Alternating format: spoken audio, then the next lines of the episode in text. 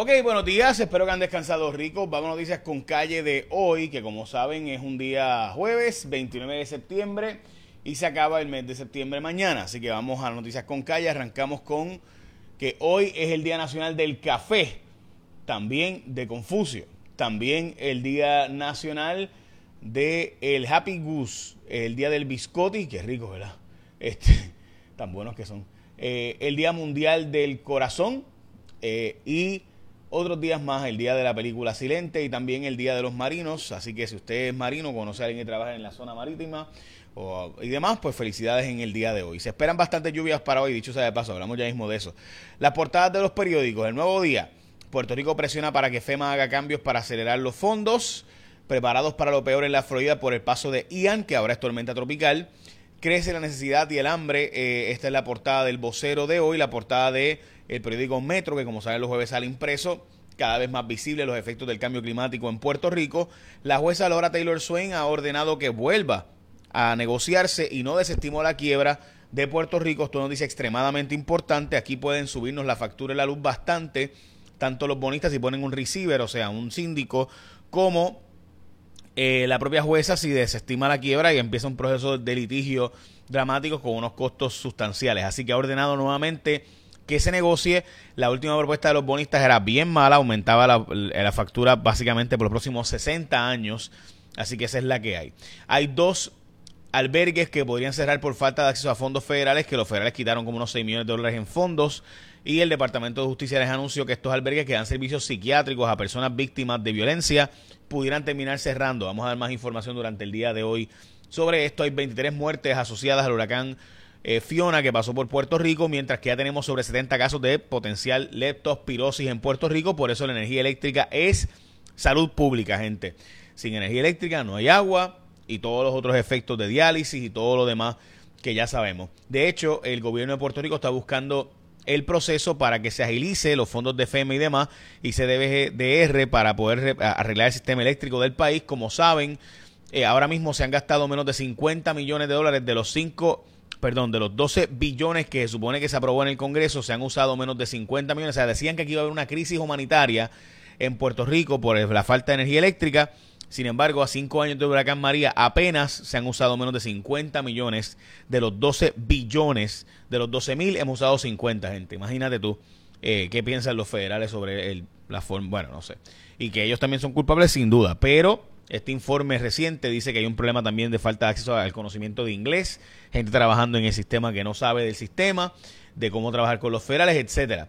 Advierten sobre la gravedad de que instituciones médicas sigan sin energía eléctrica y cientos de diálisis también que siguen sin servicio eléctrico. La autoridad de acueductos otorgará crédito por la gente que no tiene agua o no ha tenido agua por los pasados días. Y recuerda que ha llegado el fin del mes, así que llegó el momento de que tú renueves tu malvete con ASC y mañana es el último día de este mes, así que tienes que aprovechar entre hoy y mañana para sacar tu marbete con todos los efectos que eso puede tener.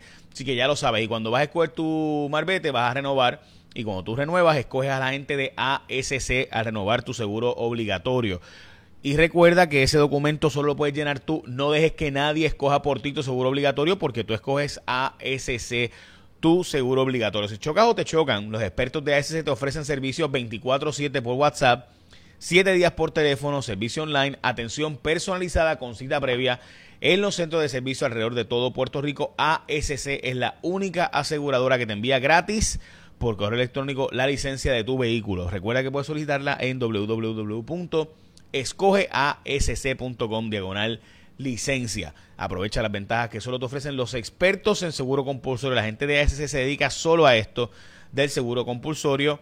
Renova tu malvete a tiempo, quédate con los expertos y número uno del seguro obligatorio, la gente de ASC, tu seguro compulsorio. Bueno, Cuarto Poder el pasado martes reveló aquí en los mapas que estaban en servicio. Pueden buscar en mi aplicación J Fonseca en el App Store y Play Store para que vean las líneas que están en azul. Son las líneas de Luma que no estaban en servicio y por eso es que no había energía eléctrica, contrario a lo que se había dicho de que ha sido un problema de generación.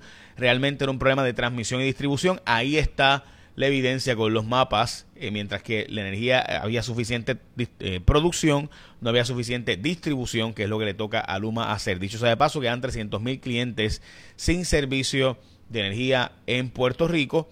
Ahora mismo la administración Biden dio un break a Puerto Rico para no tener que cumplir con las leyes de cabotaje, para traer combustibles y demás, mientras que se espera que la energía eléctrica venga a llegar por completo, se restablezca el 90% de la zona oeste y demás para el jueves de la semana que viene.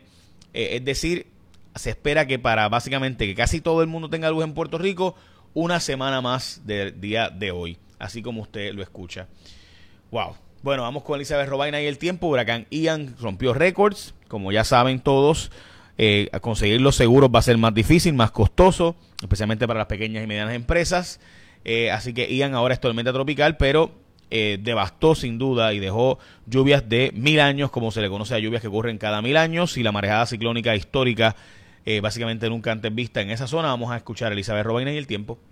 Buenos días amigos de Noticias con Calle, feliz jueves. Las condiciones del tiempo hoy variables entre momentos de sol, fuertes aguaceros y tronadas, especialmente en la tarde, cordillera central, norte, noroeste de Puerto Rico, incluye la zona metropolitana, humedad en combinación con una vaguada, así que mucha cautela, lluvias que pueden ser intensas, esa probabilidad de un 40 y hasta un 80%, descargas eléctricas frecuentes y vientos fuertes también no se descartan. En cuanto a las temperaturas máximas, de 80 en la montaña, 89 en nuestras costas, índices de calor de 100 a 105 y en el mar las olas de 2 a 5 pies, riesgo moderado de corrientes submarinas. Actividad tropical, se desarrolló la depresión tropical número 11 de la temporada de lo que fue la Inves 99L, lejos de Puerto Rico, tranquilos por esa parte. Ian todavía es tormenta tropical con vientos de 85 millas por hora afectando la región central, ya norte de Florida, con mucha lluvia, acumulados en exceso de 17 millas por hora. Ian entró ayer como un huracán categoría 4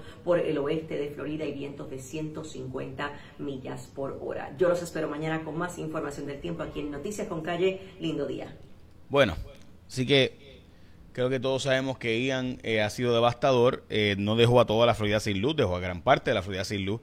Realmente decir que no dejó que Puerto Rico tuvo más luz, bueno, Puerto Rico se le fue por completo por una tormenta, mientras que en la Florida pues no fue el caso, ¿no? Porque recuerden que Fiona pues no fue igual aquí. Pero bueno, dicho eso, ciertamente llegó el momento de tú renovar tu malvete, así que escoge a la gente de ASC como tu seguro obligatorio. Escógete a la gente de ASC como tu seguro. Échame la bendición, que tenga un día productivo.